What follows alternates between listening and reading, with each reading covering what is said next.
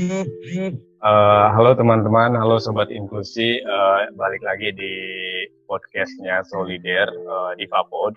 Sudah lama kita tidak mengunggah konten lagi ya di podcast karena banyak kesibukan lain di luar uh, apa namanya jadwal unggah konten podcast. Nah kali ini uh, di kesempatan ini kita akan ngobrolin tentang satu event nasional, satu event besar uh, yang sudah uh, banyak diikuti orang, ribuan orang, dan uh, saya kira dirindukan oleh semua orang ya, uh, event Temu Inklusi namanya. Nah, uh, kali ini kita kedatangan Pak Suharto. Pak Suharto ini Direktur Sigab, nanti beliau sekaligus memperkenalkan diri. Nah, kita akan menggali dan mengetahui informasi terkait Temu Inklusi yang rencananya akan diselenggarakan tahun ini dua ribu dua puluh, dan ini uh, Temu Inklusi yang keempat gitu. Oke, halo Pak Harto. Halo Mas Andi. Oke, ya Pak Harto sudah siap ya. Nah, uh, mungkin sebelum Uh, menilik apa aja sih event-event yang ada di Temu Inklusi besok, kayaknya kita perlu mendapatkan penjelasan dulu terkait apa sih sebenarnya Temu Inklusi, kemudian tujuannya apa, dan apa kira-kira yang diharapkan dari masyarakat gitu. Mungkin Pak Harto bisa uh, menjelaskan, Pak. Ya, uh, Mas Andi dan teman-teman semua, mungkin saya berikan latar belakang penyelenggaraan Temu Inklusi dulu ya. Jadi uh, Temu Inklusi ini berawal dari kegelisahan kita bahwa gerakan difabel dan gerakan untuk mewujudkan masyarakat inklusif ini masih sendiri-sendiri. Jadi uh, pada waktu itu belum berkoordinasi dengan baik, padahal isunya cukup banyak. Jadi apa namanya uh, kendala untuk mewujudkan inklusi, kemudian persoalan kebijakan yang belum sesuai dengan harapan pada waktu itu masih sangat besar, sehingga kemudian kita menggagas untuk adanya pertemuan para aktivis dan penggerak pembangunan. Dalam hal ini pada waktu itu adalah mereka yang concern pada isu difabilitas. Jadi kita tahu bahwa di komunitas yang lain, misalnya kita ada conference misalnya, atau ada pertemuan-pertemuan besar yang tujuannya adalah untuk mensolidkan gerakan mereka. Nah, di Prabel ini belum punya seperti itu pada waktu tahun dua ribu empat belas ya, dan sebelumnya belum ada. Kemudian, eh, kemudian bagaimana kalau kita mengadakan pertemuan antara para aktivis difabel, kemudian juga donor misalnya, kemudian juga pemerintah, karena e, bagaimanapun juga e, pertemuan di antara organisasi difabel, pemerintah, dan mitra pembangunan itu sangat penting dilakukan agar e, program-program kita semua itu selaras gitu. Nah, e, tanpa modal apa-apa sebenarnya pada waktu dua ribu empat belas itu Sigab mengajak berbagai lembaga untuk mengadakan Temu Inklusi pertama yang pada waktu itu eh, dihadiri eh, para aktivis difabel dari dua belas provinsi.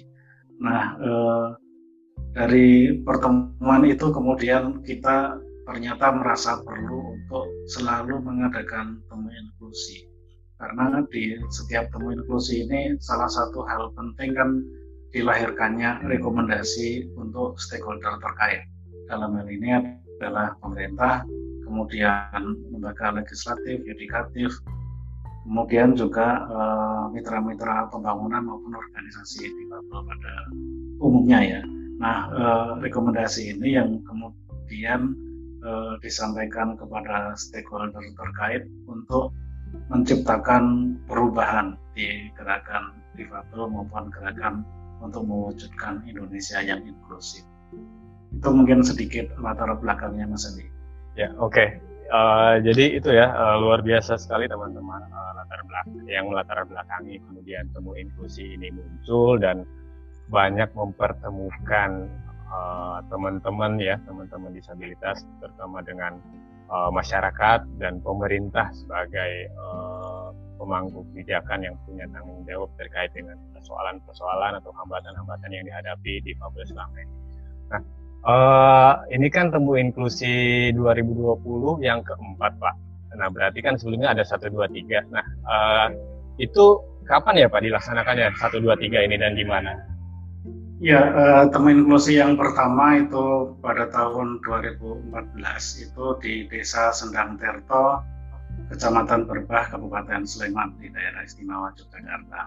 Nah, uh, ini adalah Temu Inklusi pertama yang Uh, kita masih uh, dalam proses konsolidasi gerakan lah ya.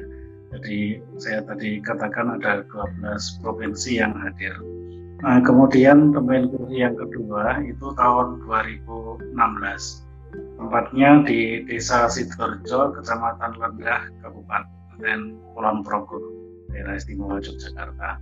Nah, uh, Temu Inklusi yang kedua ini adalah ketika Eh, Sikap dan kawan-kawan organisasi di Vapod yang lain itu sudah punya program desa inklusif. Jadi kalau tahun dua ribu empat belas itu kita masih menggagas desa inklusif, kemudian kita menelurkan eh, ide sembilan indikator desa inklusif. Nah, kemudian tahun dua ribu enam belas eh, desa inklusif sebagai sebuah piloting sudah mulai berjalan, dan itu ada di Yogyakarta, ada di Provinsi D I Y, kemudian Jawa Tengah, Jawa Timur, Kalimantan Selatan, kemudian eh, Sulawesi Selatan, dan Nusa Tenggara Timur. Nah, itu eh, di tahun dua ribu enam belas. Nah, yang ketiga itu diadakan di desa, eh, saya lupa nama desanya. Plembutan ya, Pak, yang saya ingat itu. Desa Plembutan. Betul, iya. Jadi di Desa Plembutan, Kecamatan Playen, Kabupaten Gunungkidul, Daerah Istimewa Yogyakarta. Nah, eh, Temu Inklusi di Plembutan ini eh, terjadi peningkatan peserta yang luar biasa. Jadi kalau di dua ribu enam belas itu ada sekitar empat belas provinsi. Kemudian yang di tahun dua ribu delapan belas ini ada dua puluh provinsi yang dua puluh provinsi, Pak. Inklusi. Nah, ya, dan eh, perwakilan pemerintah yang menghadiri di Temu Inklusi ini juga semakin banyak. Jadi memang kalau di dua ribu enam belas itu kita kedatangan menteri ya, Bu Kopi waktu itu menjadi Menteri Sosial hadir. Eh, kemudian kalau di dua ribu delapan belas ini memang uh, belum ada menteri yang hadir, tetapi uh, pejabat-pejabat pemerintah yang hadir uh, lebih banyak gitu. Dan desa-desa yang hadir juga lebih banyak. Itu yang di dua ribu delapan belas, Mas Andi. Oke. Uh, ini Pak, apa namanya? Uh, apa sih kira-kira sebelum kita membahas uh, Temu Inklusi dua ribu dua puluh biar biar uh, pendengar pada penasaran ya, Pak. Uh, sebelum ke sana, apa sih kira-kira yang istimewa di Temu Inklusi ini, Pak? Uh, terutama buat teman-teman di Fabel. Gitu. Ya, ada dua hal yang istimewa dari Temu Inklusi. Yang satu uh, secara kultural, kemudian yang kedua adalah secara uh, political ya, uh, dialog kebijakan gitu ya. Nah, kalau secara kultural ini Temu Inklusi memang menjadi acara temu kangen uh, di antara teman-teman aktivis di Vapod. Mungkin kita berasal dari berbagai daerah yang boleh jadi memang sudah saling kenal dan kita menjadi ajang kangen-kangenan gitu, karena sekian lama tidak ketemu. Kemudian yang kedua tentu menjadi ajang perkenalan, jadi uh, ketemu dengan teman-teman baru dari berbagai daerah. Yang kedua masih dari sisi kultural adalah e, kalau saya menyebut sebagai akulturasi difabilitas. Nah, selama ini kita mengenal akulturasi budaya, jadi pertemuan dua budaya sehingga kemudian bisa saling menyesuaikan seperti itu ya. Nah, e, kalau akulturasi difabilitas ini adalah pertemuan antara difabel dengan non-difabel. Kita ketahui bahwa di Temu Inklusi itu difabel tinggal di rumah-rumah warga. Bukan hanya difabel tetapi juga e, misalnya kawan-kawan dari e, mitra pembangunan, kemudian dari pemerintah desa, kayak gitu. Mereka tinggal di rumah-rumah warga, tidak ada yang dikecualikan ya, tidak ada yang diistimewakan, semuanya di rumah warga. Nah, eh, disitulah menjadi tempat bagi warga yang mungkin selama ini tidak mengenal difabel, yang mungkin selama ini eh, berperspektif negatif, punya stigma. Nah, itu kemudian mengenal difabel yang sesungguhnya. Mereka tahu bagaimana difabel beraktivitas, bermobilitas, kemudian e, melakukan kegiatan-kegiatan kreatif, kesenian, dan lain sebagainya, kemudian terlibat dalam diskusi-diskusi, dan lain sebagainya. Nah, itu mem- mengubah persepsi masyarakat. Dari yang semula mereka e, khawatir bagaimana nanti kita membantu mereka, bagaimana kita nanti mungkin akan kesulitan kedatangan mereka, atau warga. Nah, begitu mereka ketemu dengan difabel, difabel tinggal bersama mereka, hilang semua itu apa namanya stigma, hilang semua itu kekhawatiran, bahkan kemudian menjadi semacam persaudaraan yang benar-benar bagus gitu ya, antara eh, difabel eh, tamu-tamu mereka dengan tuan rumah yang rata-rata non-difabel.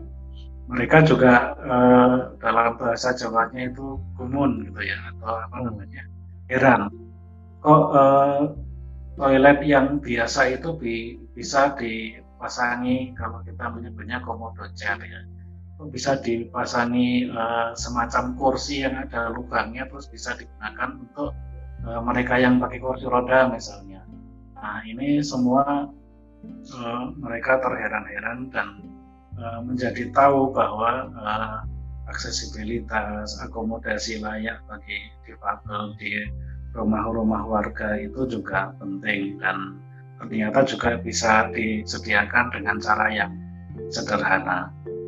Itu kalau dari sisi kultural ya Mas Andi. Nah, kemudian satu lagi dari sisi politik ya. Dari sisi politik ini adalah terkait dengan dialog kebijakan.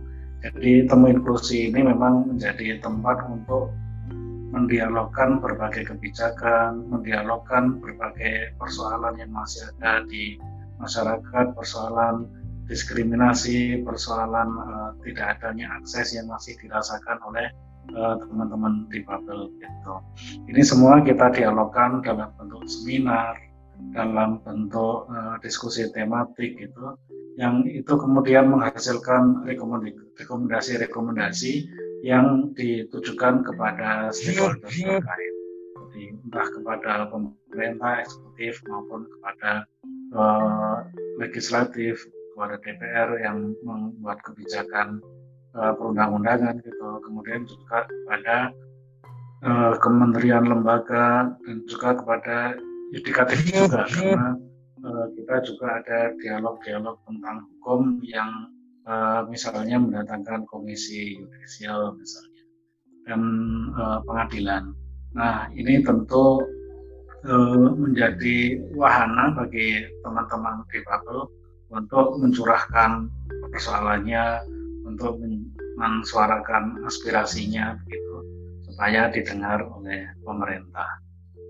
Nah, dua hal itu saya kira yang e, menarik di Temu Inklusi.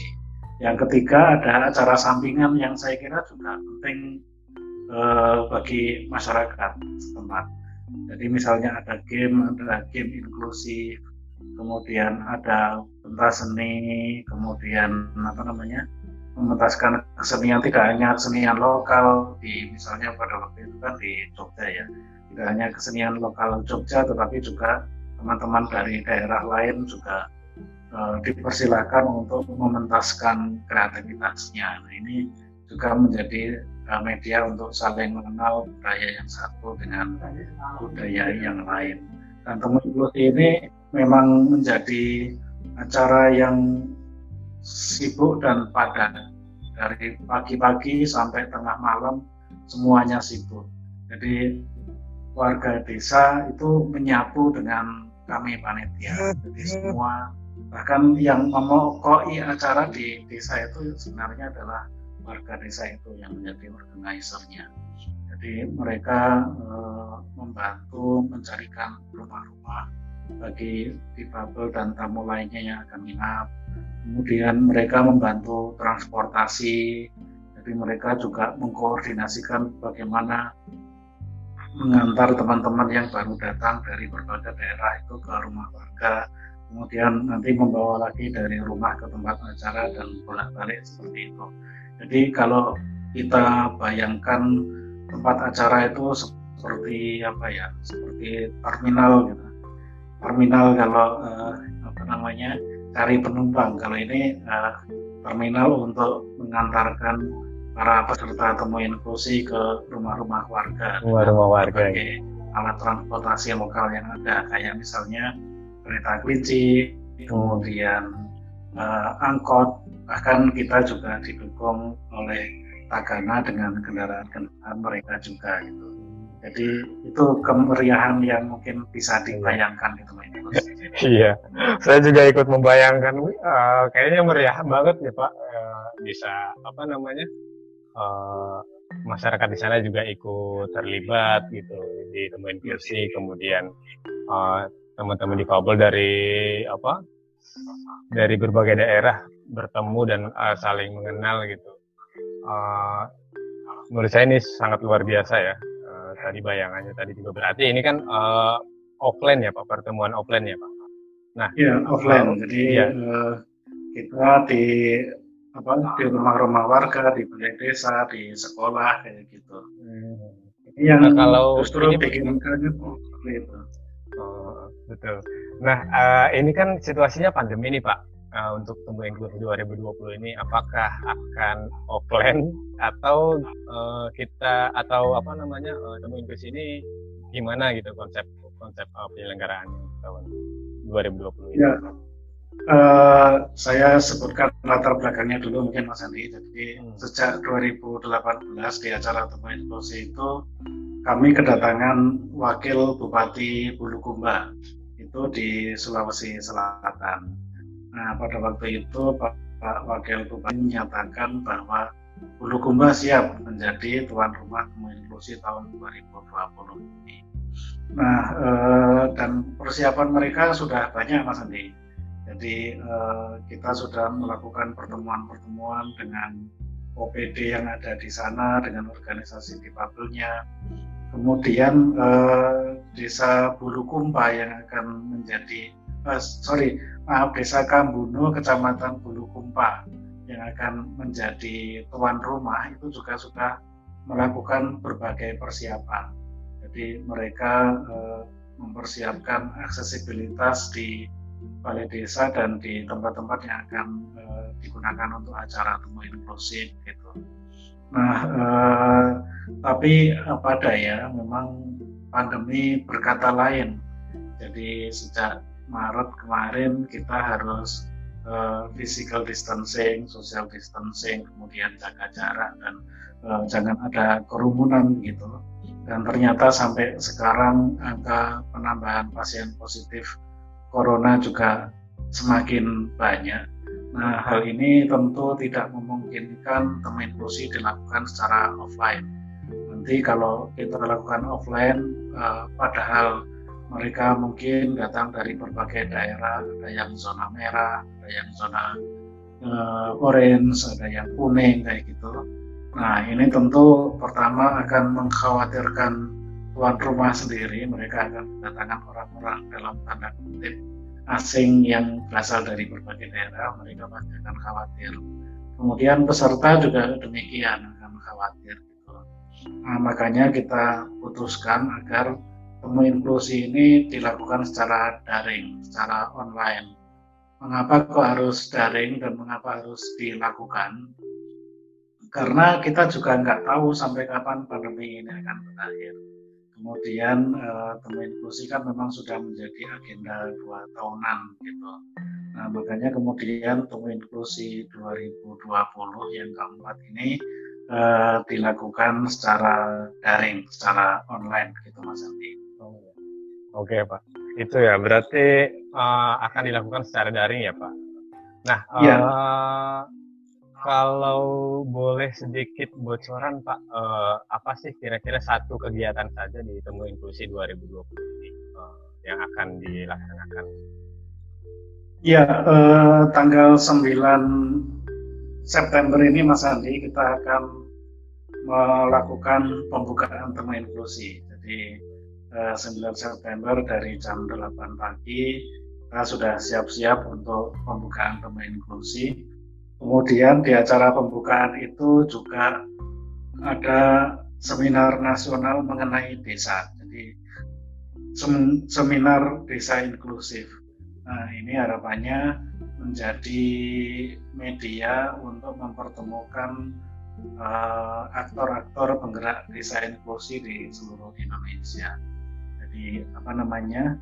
Kalau selama ini desa inklusi itu kan baru ada di beberapa provinsi ya, dan itu saya kira angkanya masih jauh dari kebutuhan sekitar delapan puluh ribu desa yang ada sekarang ini.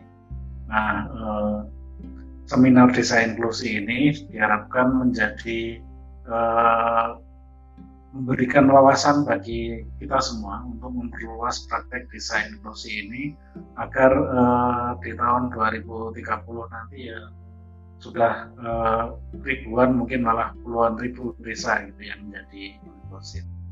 Itu yang kita harapkan. Oke, eh, makasih Pak bocorannya itu. Untuk teman-teman yang uh, penasaran dengan penyelenggaraan Temu Inklusi, uh, kayaknya Pak Harto juga nggak mungkin menjelaskan secara detail ya kira-kira apa saja yang akan apa apa saja yang akan diselenggarakan uh, selama uh, Temu Inklusi berlangsung. Nanti teman-teman bisa mendaftar menjadi peserta Temu Inklusi. Uh, uh, nanti saya bisa cantumin link uh, apa namanya? link registrasi pendaftaran Temu Inklusi di uh, kolom deskripsi. Teman-teman bisa mengklik di sana dan mendaftar di sana. Untuk pendaftarannya gratis kan Pak? Gratis, tidak dipungut biaya. Oke, siap. Nah itu teman-teman, jadi pendaftaran gratis, jadi pungut biaya sebesar pun. Uh, untuk yang lebih penasaran uh, nanti bisa cek uh, informasi lebih lanjut ketika sudah mendaftar. Itu ya Pak?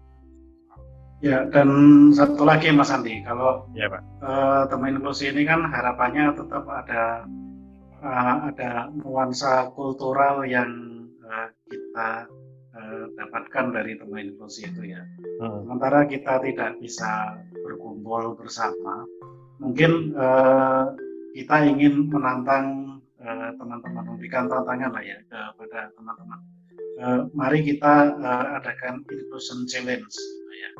Jadi eh, bagaimana kita bisa menampilkan praktek-praktek inklusi yang ada di daerah kita masing-masing. Kita mungkin bisa menampilkan bagaimana aksesibilitas dibangun, kemudian bagaimana eh, kegiatan bersama antara difabel dengan non-difabel yang dilakukan secara inklusif seperti itu. Nah, ini bisa dibuat video, kemudian eh, bisa diposting di YouTube channel Solider ini Mas Andi. Nanti insya Allah yang dapat like paling banyak kita beri hadiah Mas Andi. Oh ya, wah itu menarik sekali teman-teman. Jadi ada satu informasi tambahan bahwa di Temu Inklusi dua ribu dua puluh ini yang keempat ini, jadi eh, teman-teman panitia itu eh, membuat Inclusion Challenge yang itu tadi ya memotret eh, praktik-praktik inklusif di masing-masing uh, daerah atau di, di, di masing-masing tempat tinggal uh, teman-teman gitu. Jadi uh, dalam bentuk video ya Pak tadi ya? Iya, dalam bentuk video. Oh iya, oke, okay. Dalam bentuk video, dan ada hadiahnya kalau semisal uh, konten yang dikirim teman-teman itu terpilih gitu. Oke, okay. Nanti uh, konten itu akan di-upload di YouTube uh, Solider Channel gitu. Nanti link YouTube-nya juga teman-teman mesti udah tahu, yang belum tahu nanti saya cantumin di uh, link, link deskripsi di kolom. Gitu. Kira-kira ada lagi Pak yang mau dibocorkan atau? uh, ya. Jadi Temu Inklusi ini akan dilakukan uh, dalam waktu yang panjang ya. Jadi kalau secara offline itu kan hanya tiga sampai empat hari Mas Andi. Tapi hmm. eh, setelah itu capainya luar biasa maupun kenangannya jauh lebih banyak. Ya. Nah eh, kalau Temu Inklusi online ini kan kita tidak terbatas ruang dan waktu ya. Hmm. Karena itu eh, Temu Inklusi kita lakukan uh, dalam waktu yang cukup panjang, mulai bulan September ini sampai bulan Desember, Mas Andi. Jadi uh, setiap bulan kita ada seminar, kemudian kita ada dialog tema, diskusi tematik, kemudian juga ada appreciative inquiry nanti. Nah, uh, terakhir nanti kita akan uh, bacakan rekomendasi, kita sampaikan kepada pemerintah. Jadi uh, tetap dipantang terus saya kira uh, website Temu Inklusi dan Solider Channel-nya, karena mungkin nanti kegiatannya akan tiba-tiba ada perubahan atau tiba-tiba ada kegiatan baru gitu, supaya teman-teman jangan ketinggalan. Oh itu, oke Pak. Oh itu informasi terbaru juga teman-teman, bahwa Temu Inklusi untuk dua ribu dua puluh ini tidak, karena tidak offline ya, jadi tidak lima hari atau enam hari langsung gitu. Empat bulan ya Pak? Empat bulan ya, sampai ya. Bulan Desember mungkin nanti penutupannya itu pas H D I gitu ya Pak? Ya uh, sekitar itulah nanti. Oke siap. Nah buat teman-teman yang penasaran, jadi silakan daftar, pantengin terus Solider Channel, website Temu Inklusinya kalau sudah daftar, dan podcast ini juga ke depan akan uh, mengupload beberapa konten terkait dengan Temu Inklusi. Kayak gitu. Oke, terima kasih Pak informasinya. Uh, mudah-mudahan uh, Temu Inklusinya lancar dan uh, menghasilkan perubahan yang sangat signifikan buat teman-teman uh, di Bubble. Gitu. Ya, dan jangan lupa teman-teman untuk menghadiri Temu Inklusi, karena pengetahuan yang kita dapatkan akan sangat banyak. E, teman-teman yang mungkin belum tahu isu difabel, ini menjadi tempatnya untuk mengenal isu-isu difabilitas. Dan teman-teman yang sudah terbiasa dengan isu difabilitas, ini juga tempatnya untuk, untuk saling berdialog, untuk saling sharing, untuk saling berbagi pengalaman, praktik baik, dan lain sebagainya. Agar kemudian Uh, kemajuan di tempat lain, eh, di tempat satu tempat misalnya, katakanlah misalnya entah di Jogja, entah di Jawa Tengah, atau di Sulawesi Selatan, itu kemudian bisa dipraktekkan atau direplikasi di provinsi-provinsi yang lain. Oke Pak, mantap. Gitu ya teman-teman, jadi buruan daftar, karena sebentar lagi ya tanggal sembilan udah pembukaan, jadi ini pendaftaran masih dibuka sebenarnya gitu. Untuk informasi lebih lanjut nanti saya pokoknya uh, tulis di link deskripsi, di kolom deskripsi, uh, nanti teman-teman bisa uh, baca dan daftar ke sana. Oke, terima kasih Pak Harto uh, untuk kesempatan siang ini. Sama-sama. Uh, besok kita ketemu lagi di kesempatan uh, wawancara atau ngobrol santai lagi di podcast di Vapod.